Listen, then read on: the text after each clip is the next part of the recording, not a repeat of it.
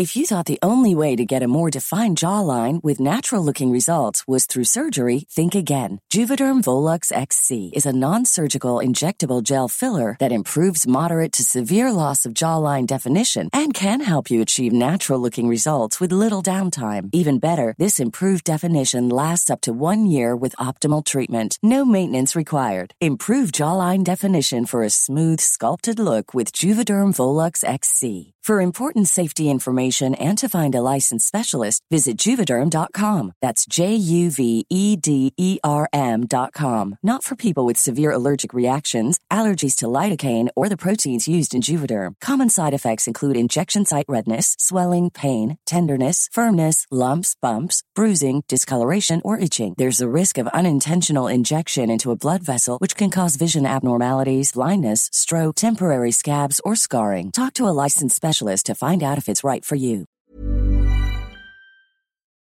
Hey, I'm Andy.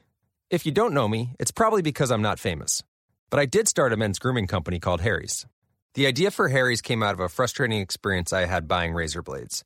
Most brands were overpriced, overdesigned, and out of touch. At Harry's, our approach is simple. Here's our secret we make sharp, durable blades and sell them at honest prices for as low as $2 each. We care about quality so much that we do some crazy things, like buy a world class German blade factory. Obsessing over every detail means we're confident in offering a 100% quality guarantee. Millions of guys have already made the switch to Harry's, so thank you if you're one of them. And if you're not, we hope you give us a try with this special offer. Get a Harry starter set with a five blade razor, weighted handle, shave gel, and a travel cover, all for just three bucks plus free shipping. Just go to harrys.com and enter code confidence at checkout. That's harrys.com, code confidence. Enjoy.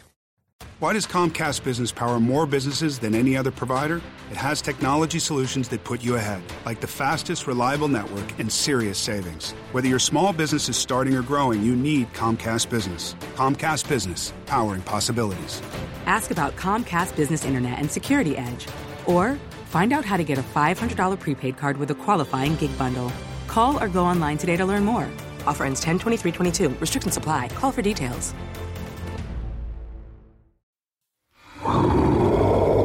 Kapre sa Balete. Magandang araw po sa inyo, Sir Jupiter. Ako po si Irene, tubong masbate, 48 years old, may apat na anak at malapit na rin pong maging lola. Ang kwentong ibabahagi ko sa inyo ay nangyari tatlong dekada na ang nakakaraan. Sa katunayan ay bihira ko lang ito ikwento sa iba sa takot na ako'y pagtawanan lamang. Pero dahil sa channel ninyo na tinatangkilik ng mga taong tulad ko na naniniwala sa kababalaghan, ay isang nagtulak sa akin upang ibahagi ito. Akala ko po noon ay hindi na ako makakauwi sa amin. Mabuti na lang at tinulungan ako ng aking mga kamag-anak. Nakakatawa man pong isipin pero minsan na po akong nakursunadahan ng isang kapre kung papaano at bakit siya ko pong isasalaysay sa inyo.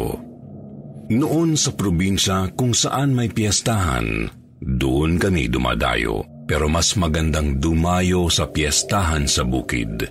Mas maraming handa, mas bongga ang sayawan dahil walang limitasyon sa oras. Nagkataon din na lugar iyon ng mga kamag-anak namin sa parte ng tatay ko. Masayang masaya ako noon dahil muli kong nakasama ang mga pinsan at tiyahin ko na malapit sa akin.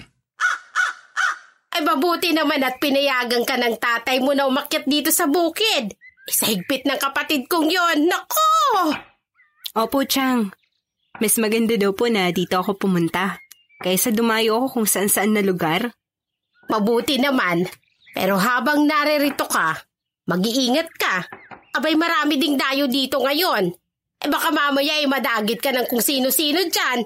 Eh mapapaluhod ako sa asin ng tatay mo nang wala sa oras. Hindi po, Chang. Wala po akong hilig dyan. Pagkatapos nga po ng piyesta, uuwi rin po ako kaagad. Eh bakit naman? Abay hindi pa pasukan. Pwedeng dumito ka pa para makasama mo ang mga pinsan mo. Hmm, gusto ko po yun. Pero Depende po pag hindi ako sinundo ni tati dito. Eh, yan ang nga bang sinasabi ko. Ay, sana'y hindi naman ano. Eh, minsan lang kayo magkita-kita ng mga pinsan mo. Pinsan! Tara na! Ipapakilala kita sa mga kaibigan ko. Sige, Chang, dun po muna ako. Oy, ingatan mo yung pinsan mo, Len, ha? Samahan mo kahit saan magpunta. Opo, Nay. May gustong makipagkilala sa'yo, pinsan. Mabait yun. Kababata ko. Naku, pinsan, baka magalit si Chang. Makikipagkilala lang naman eh. Pero kung manligaw, edi sagutin mo. Naratnan namin ang mga nag-uumpukang mga kasing edad namin ni Len. Ang iba ay dayo galing sa iba't ibang baryo. Nakilala ko rin sa unang pagkakataon ang kababata ni Len na si Elias. Siya ang nakapareha ko sa pagsayaw ng gabing yun. Masaya ang usapan namin hanggang sa may nagtanong na ikinatahimik ng lahat. ano ba yan? Ang ganda ng usapan tungkol na naman sa balet ng tanong mo. Huwag mo nang banggitin yan. Anong balete? Anong tungkol doon? Hindi mo pa ba nakikita yung napakalaking puno sa tapat mismo ng bintana ni Nalen? Balete ang tawag doon. Kung ano man ang maririnig mo sa mga tao dito tungkol sa balete, huwag mong paniwalaan pinsan. Kasi puro lang naman sabi-sabi. At saka, hindi pa namin napapatunayan yun. Puno lang pala yun eh. Anong meron? Kung magtatagal ka dito, malalaman mo. Nahiwagaan ako sa aking mga narinig. Kaya nang bumalik kami ni Len sa bahay, agad akong dumungaw sa sinabing bintana. Nakita ko ang isang napakalaking punong kahoy na hitik at may malalaking dahon. Higanteng puno. Namangha ako. Kaya naman nagpasya kong lapitan ang punong tinatawag nilang balete. Grabe. Ang laking puno nito. Hmm, ganito palang itsura ng balete. Kakatakot ang itsura. Parang korting higanting tao. Hmm. At ang gaspang ng kahoy. Ah, ha. Tinampian ko lang ng aking kamay ang puno. Gumalaw ng mga dahon. Pinsan! Ay, naku. Kinulat mo naman ako, pinsan.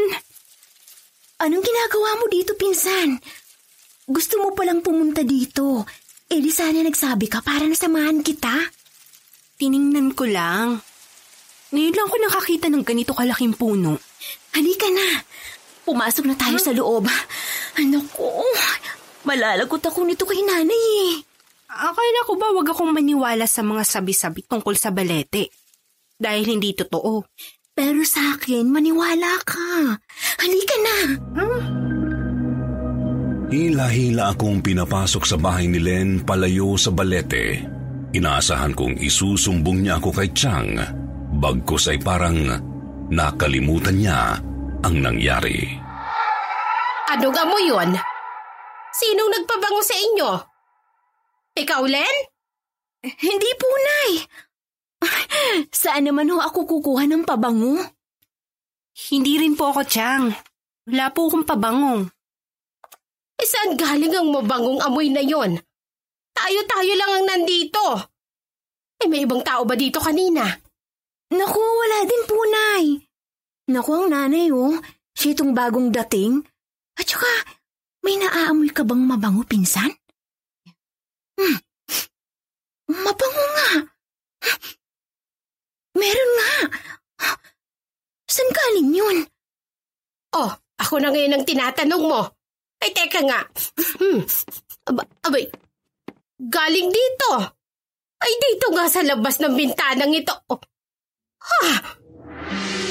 Nay, nanggagaling ang mabangong amoy sa balete? Ay, Diyos ko. Anong ibig sabihin nito? Len, lumapit ka ba sa balete, ha? O ikaw? Ikaw, Irene? Um, Chang. Hindi po, Nay. Huwag na kayong lumabas. Len, isara mo na ang bintana. Saan po kayo pupunta? Pupuntahan ko ang lolo Damien mo. Sing bilis ng hangin ang pagkalat ng balita tungkol sa mahalimuyak na amoy ng balete. Balete. Kumpulan ang mga tao sa kalayuan habang pinagmamasda ng malaking puno. Subalit lahat sila'y takot itong lapitan. Nagtaka ako, kaya naman ng araw din na iyon ay nagtanong ako. Ano ba ang pagkakaiba nito sa ibang punong kahoy?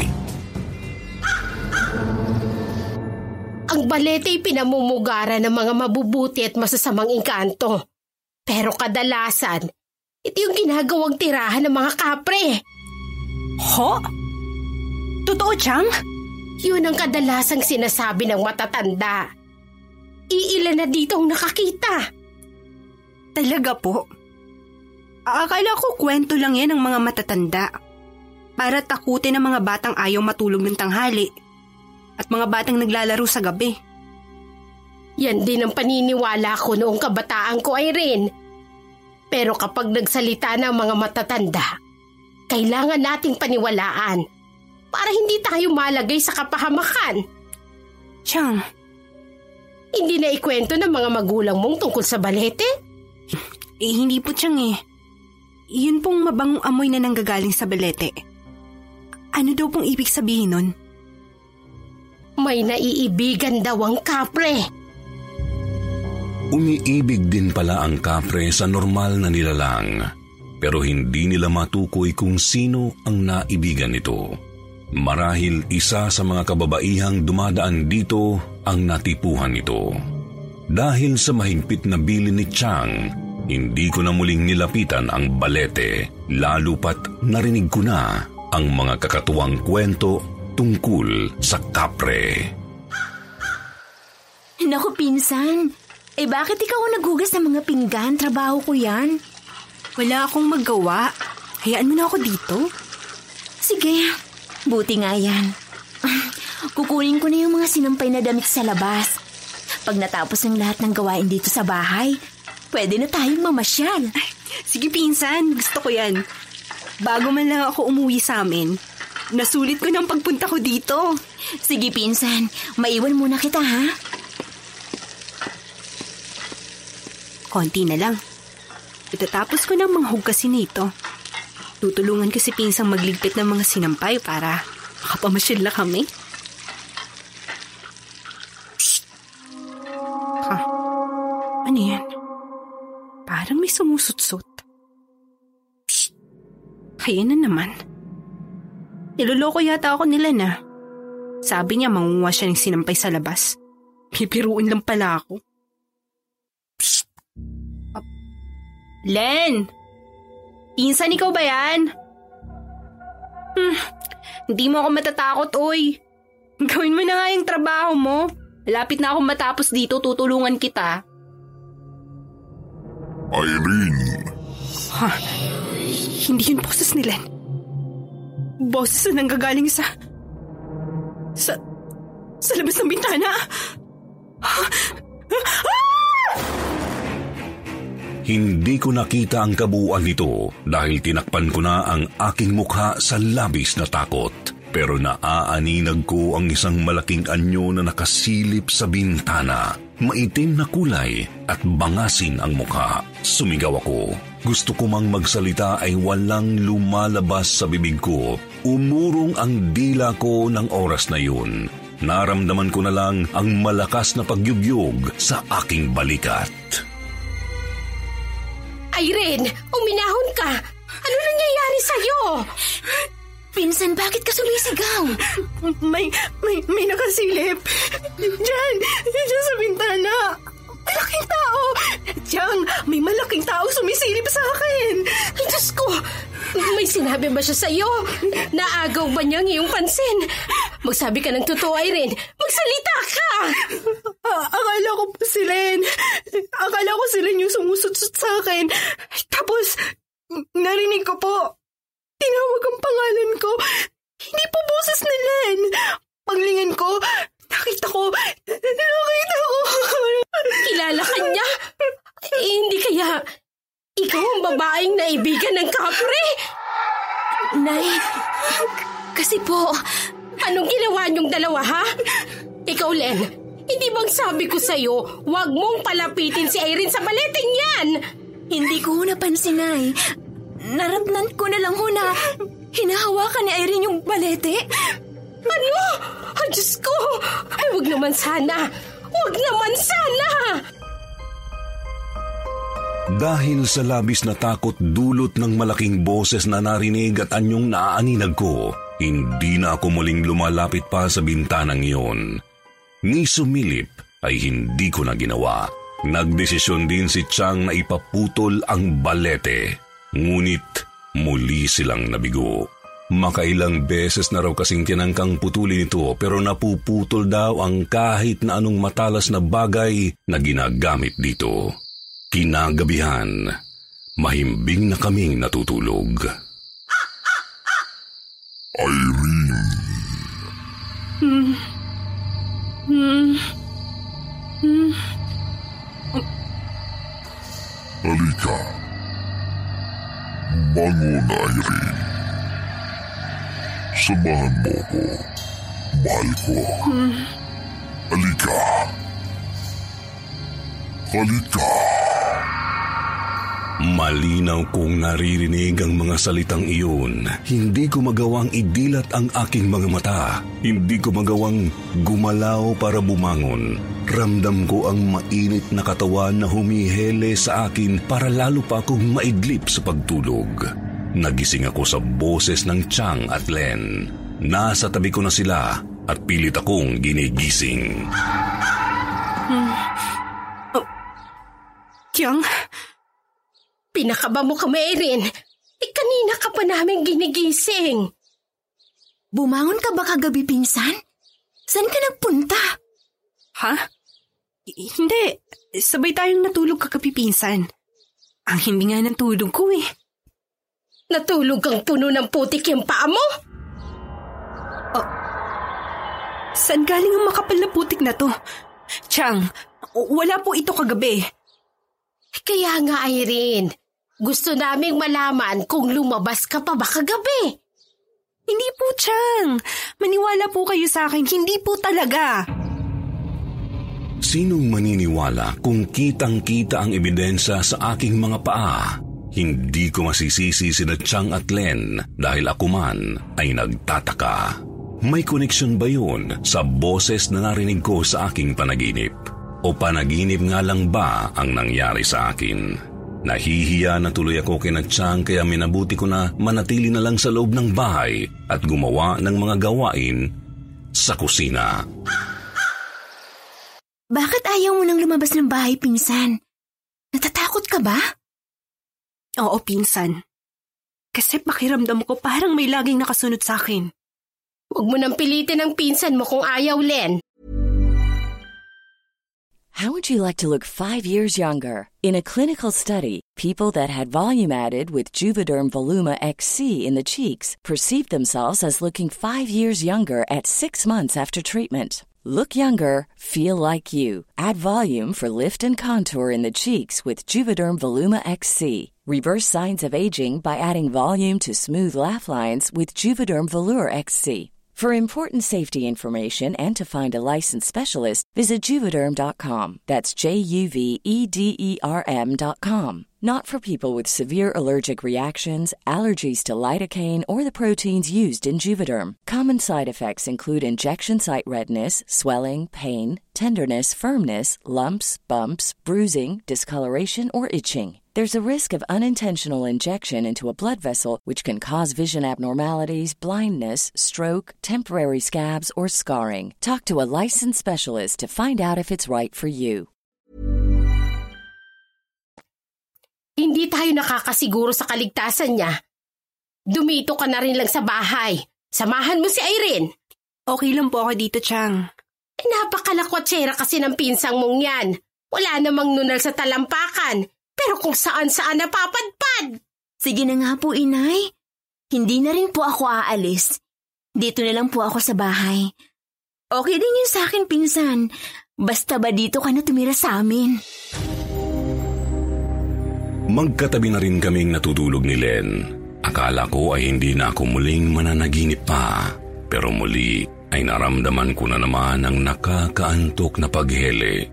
Kinabukasan, kinuwento nila sa akin kung ano ang nangyari. Len, anak, bumangon ka. Mm, Nay, bakit po? Nasaan si Irene? Ang lalim na ng tulog ko ni... Si Irene, nandito sa tabi... Oh! Nay, nasan si Irene? Katabi ko ho siyang matulog kanina. Ay, sinasabi ko na eh. Mas malalim pa ang tulog mo kaysa sa binabantayan mo.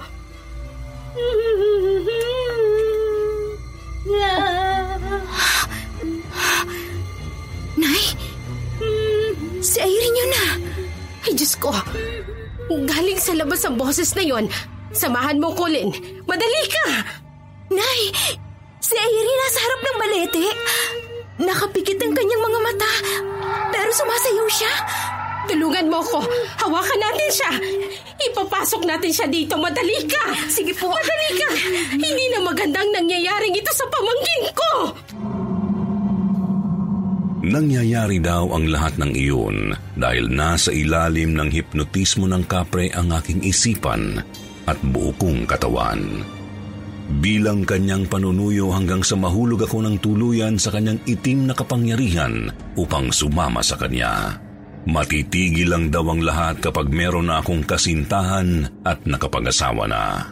Isang araw, dumating si Elias. Nagpaalam kung pwede siyang manligaw. Nasa hustong edad na si Irene, pero may mga magulang pa rin siya. Sa kanila ka dapat magpakilala at magpaalam, hindi sa akin. Pag uwi po ni Irene sa kanila, dadalaw po ako sa bahay nila. Formal po ako magpapaalam sa kanyang mga magulang. Hindi pa ako handa, Ilyas. Lalo pa ngayon. May gumugulo sa utak ko. Tungkol ba sa balete? Huwag mo nang isipin yan, Irene. Basta umiwas ka lang sa malaking kahon na yan. Hindi ka gagalawin yan. Mukha kasing napag-iinteresan siya ng inkantong nakatira dyan, Elias. Nako, wag ho kayo magpapaniwala sa mga engkanto. Sabi-sabi lang po yan ng mga sinaunang panahon. Hindi po totoo yan. Sana nga. Okay lang ba na gabi-gabi ako pumunta dito para dalawin kita, Irene?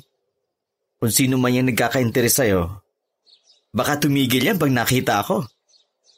Akala ko ba hindi ka naniniwala sa engkanto?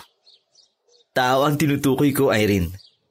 Hindi ako nagpapaniwala sa mga engkantong yan. Hindi.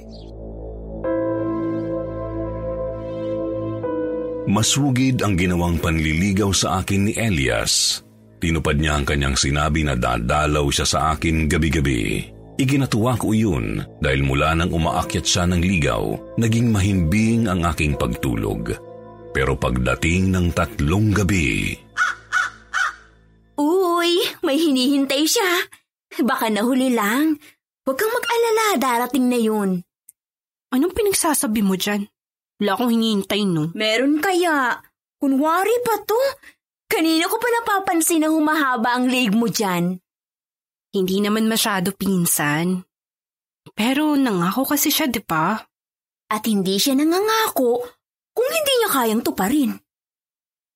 Nasa kanya na yun. Pero sana nga. Ayoko kasi ng taong sinungaling eh.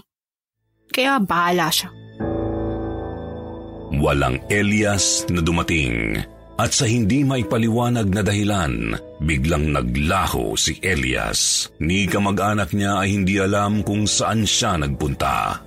Makalipas ang isang linggo, naggulat kami sa bagong Elias na humarap sa amin. Elias! Bakit ganyan ang itsura mo? Huwag kang maingay. Baka marinig ka ng kapre. Totoo nga ang sabi ng pamilya niya. Nasiraan na siya ng bait. Elias? Nakikilala mo pa ba ako? Oo. Kilala kita. Talaga? Eh, Sino ko, Elias? A- Anong natatandaan mo tungkol sa akin? Hmm. Babaeng kapre! Hindi. Normal akong tao, Ilyas. Ako to, si Irene. Irene? Oo, oh, natatandaan ko. I- ikaw si Irene. Oo, ako nga.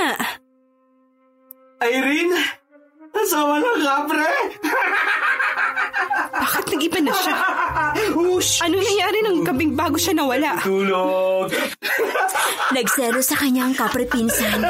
Nang gabing yun, papunta na siya sa'yo. Bigla na lamang daw siyang nagtatatakbo habang umiiyak. Tinakot siya ng kapre. Pinakitaan daw siya ng totoo nitong anyo. Yun ang huling pagkakataon na nakita ko si Elias. Tuluyan na siyang nabaliw. Palakad-lakad na lamang sa lugar na iyon, kausap ang sarili at walang ibang bukang bibig kundi ang kapre. Ayaw akong tigilan ng aking mangingibig. Ginagawa nito ang lahat para makalapit sa akin. Sa araw na yun, naging balisa ako sa aking pagtulog. Napakamaalinsangan ng panahon at parabang sa bawat galaw ko ay may nakasunod na mga mata sa akin. Irene, eh bakit hindi ka mapakali dyan sa higaan? Naririnig ko ang lagitnit ng katang hinihigaan mo. Pasensya na po, Tiang. Napakamaalisangan po kasi. Ano?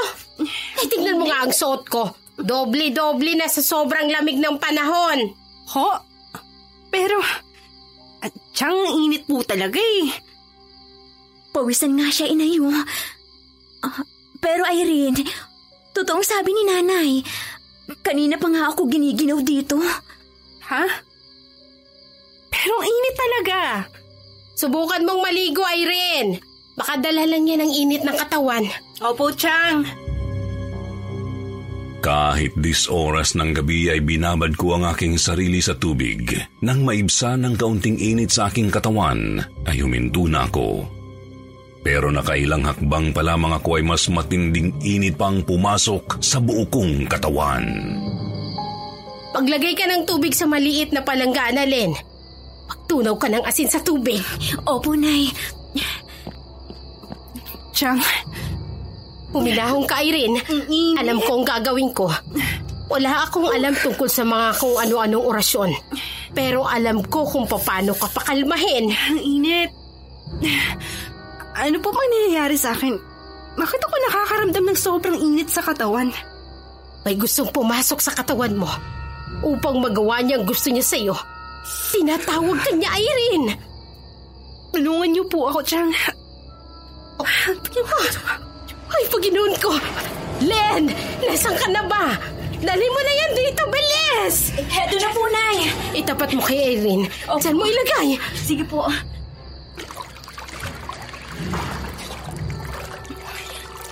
Nay, may binubulo si Irene.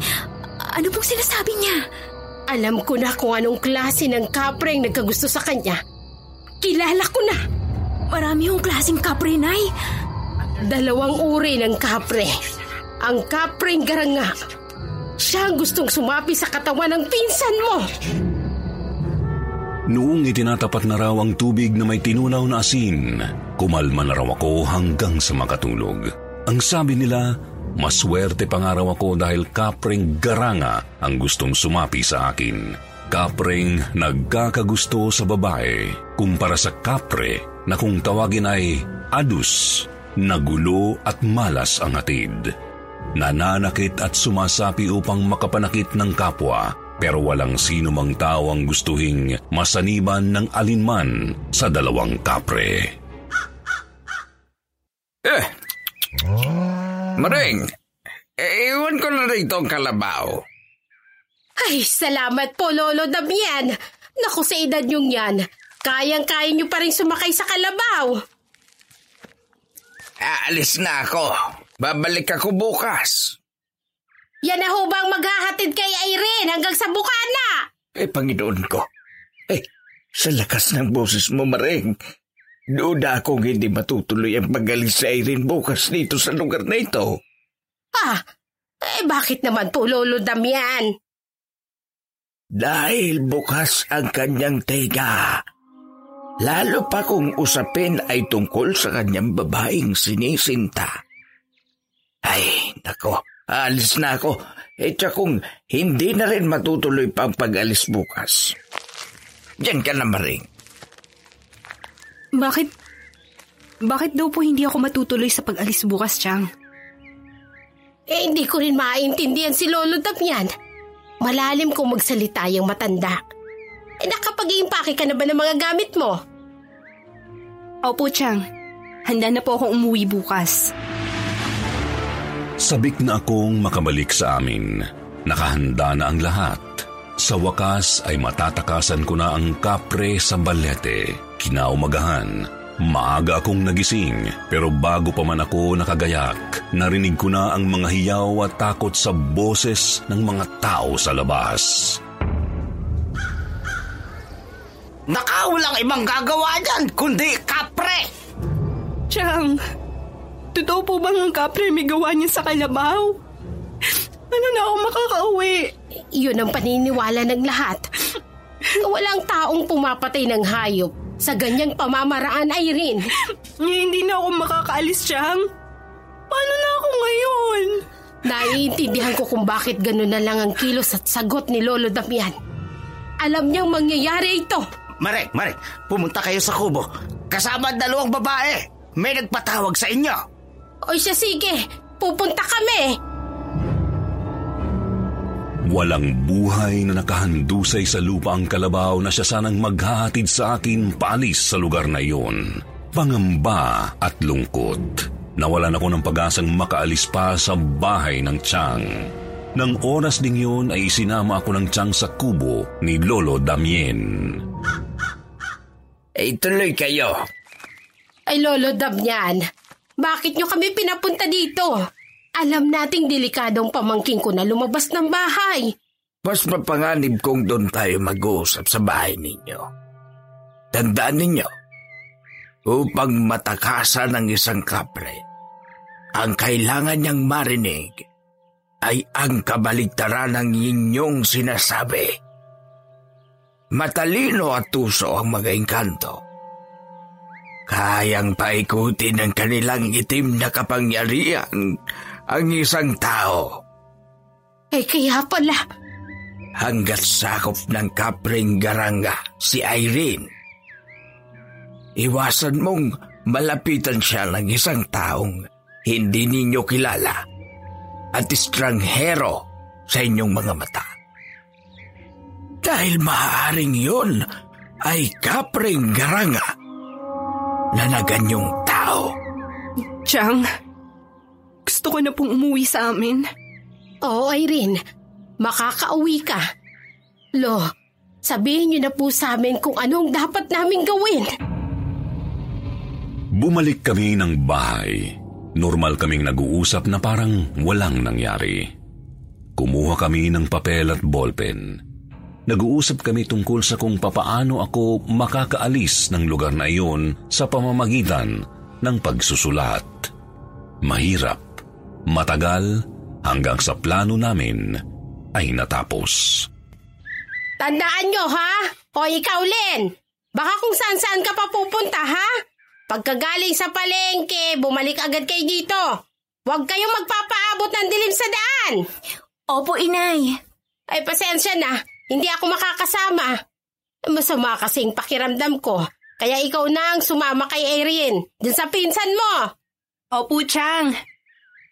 Basta po, pagkatapos naming mamalengke, uuwi po kami kaagad. Yun daw ang kabaliktaran sa planong dapat mangyari. At yun ang dapat na marinig ng kapreng garanga. Kinabukasan, maaga kaming gumayak ni Len Sumakay kami ng kalabaw patungo sa bukana ng bukid. Saka lang ako nakahinga ng maluwag nang makarating na kami sa bahay. Pagkalipas ng ilang araw, bumaba si Chang. Dala ko na lahat ng gamit mo, Irene. Salamat po, Chang. Dala niyo rin po ba mga gamit ni Len? Oo. Eh, pero ayos lang ba talaga na dito mo naman natili sa inyo si Len? Kahit po habang buhay na siyang dito tumira, Chang. Pati po kayo. Nakakatakot po kasing tumira sa lugar niyo. Ayos na ako doon, Irene. Mas panatag na ngayon ang loob ko Dahil alam ko na kung anong klaseng kapreng nakatira doon. Huwag niyo akong alalahanin. Matanda na ako para magustuhan pa ng isang kapre. Ayon kay Chang, dalawang araw paglisan ko sa lugar na iyon ay isang napakabahong amoy ang sumakop sa buong baryo na nagmumula sa balete pero nawala iyon pagkalipas ng limang araw. Yun ang huling pagkakataon na umakyat ako ng bukid. Salamat sa Diyos dahil hindi niya hinayaang makuha ko ng kapring garanga. Sa kasalukuyan ay may sarili na akong pamilya at masaya kaming nagsasama ng aking butihing asawa at apat na mga anak. Maraming salamat po Sir Jupiter at pagpalain tayong lahat ng may kapal.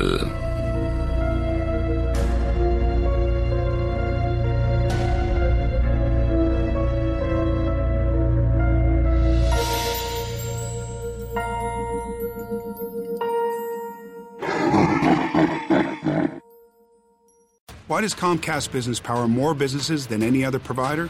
It has technology solutions that put you ahead, like the fastest, reliable network and serious savings. Whether your small business is starting or growing, you need Comcast Business. Comcast Business, powering possibilities.